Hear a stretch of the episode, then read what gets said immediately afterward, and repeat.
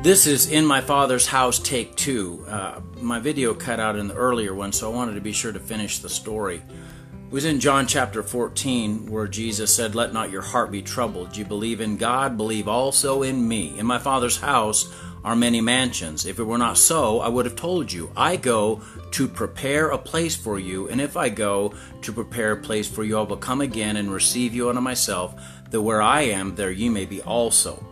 Now, Jesus here uh, in John chapters 13 through 17, Jesus calls God the Father 53 times. And here he's talking about the Father's house and how we can have access to the Father's house because he is the way, the truth, and the life, and no man cometh unto the Father but by him. And so he wants to bring comfort to the disturbed disciples. They have been sidelined by his third pronouncement of his upcoming death uh, at the hands of the religious leaders in Jerusalem, and they kind of don't know what way to turn. They were looking for him to set up an earthly kingdom at that time. They weren't looking for a crucifixion, they were looking for a coronation, and this would mark the death of their dream and they would they would be able to hold out no hope if Jesus was dead. They would go back to fishing and tax collecting and whatever other occupations they had and all of the preaching that they had done would be in vain. The, the miracles that they saw would mean nothing.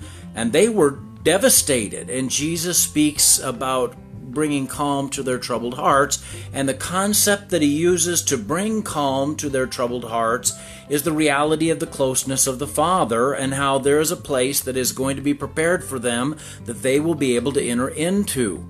Now, uh, to Kay Arthur's story that I was cut off of in the earlier video. Kay Arthur is a Bible teacher, and one of the things that she said is early in her life, she had been widowed and she had two kids that she was responsible for raising, and she was raising them by herself. And the load of raising a small family as a single parent and the load of the loss of her husband had left her devastated and in despair. She did not know where to turn. And she said she found herself standing in her front yard looking at her front door and she did not want to go back into her life. She did not want to face it. She couldn't face it anymore. And she started weeping in her front lawn and crying. And, and she was in despair. And she remembered a time when she was a little girl running across the, the green grass and, and just crying, her braids bouncing as she was running, weeping copiously, running to her father, crying out to her father. And he snatches her up, dries the tears from her eyes, smooths back her hair, and says, What's wrong, little girl? It's okay. I love you and I'm with you. She, he speaks those words that a father would speak to a distraught daughter. And then she looked, and with her mind's eye, she saw her other father, her real heavenly father, and she envisioned herself in a, a long marble corridor with massive, larger than life paintings on the side, a marble, a pristine marble floor in front of her, and her as a little girl running along that floor, down that corridor, headed towards two massive oaken doors. Beside the oaken doors are two sentinels guarding it uh, with intimidating faces and, and massive bodies and spears in their hands.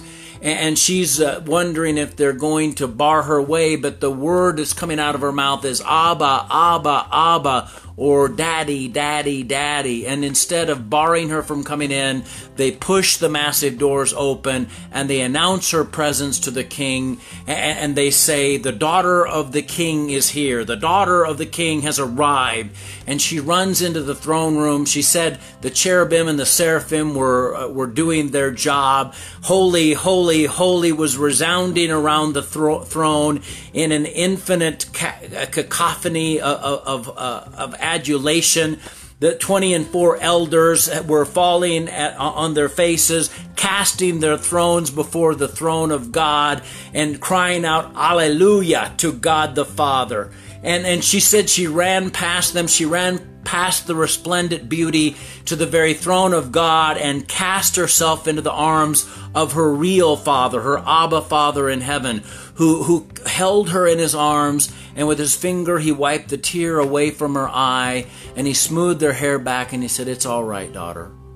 Tell me what's bothering you. And she said she opened her eyes at her house and she went into her front door and she set down her books and she went to her bed and made an altar out of her bed and she told the father all that was wrong with her that day. Look, when you're tired and you're beat down by life and you're discouraged and you're in dismay, you need to know that you've got a father that cares. You've got an Abba father that loves you and cares about you. And He's promised that in His presence is fullness of joy. He's promised to wipe away every tear from your eye. He, he's promised to be with you. even now, you can have a sense of nearness of the Father that can help you find calm in the midst of the chaos. I don't know what you're facing. I don't know what war you're tired of battling, but I do know that you've got a Father if you're a Christian. If you found the way, the truth, and the life, then you have access to God the Father. Abraham Lincoln, when he was president, you, uh, an average guy could actually still get in to see the president, but you had to make an appointment. You had to sit outside and you would wait until finally he had some time and then he would see a few people at a time and one one soldier from the civil war wanted a grievance heard and he would come every day and sit and wait to try to get an audience with the president and he could never get in. And finally one day he's sitting there and a little boy comes running past him and running past the the secretary that is uh, guarding the door of the president and goes right in. And and the old man complains how come this little boy goes in? And I've been here for days waiting to get in. And he said he said sir that's the president's son. He doesn't need an appointment to see his father. You know what? You don't need an appointment to see your abba father either that you have access to Him immediately. You can come boldly before the throne of grace and find help and mercy for your situation. Let's pray. Dear Lord God, Abba Father, be with these that are here. Lord, I, I know that their hearts hurt, and I, I know that they're tired, God, and I know they're weary of fighting some battles.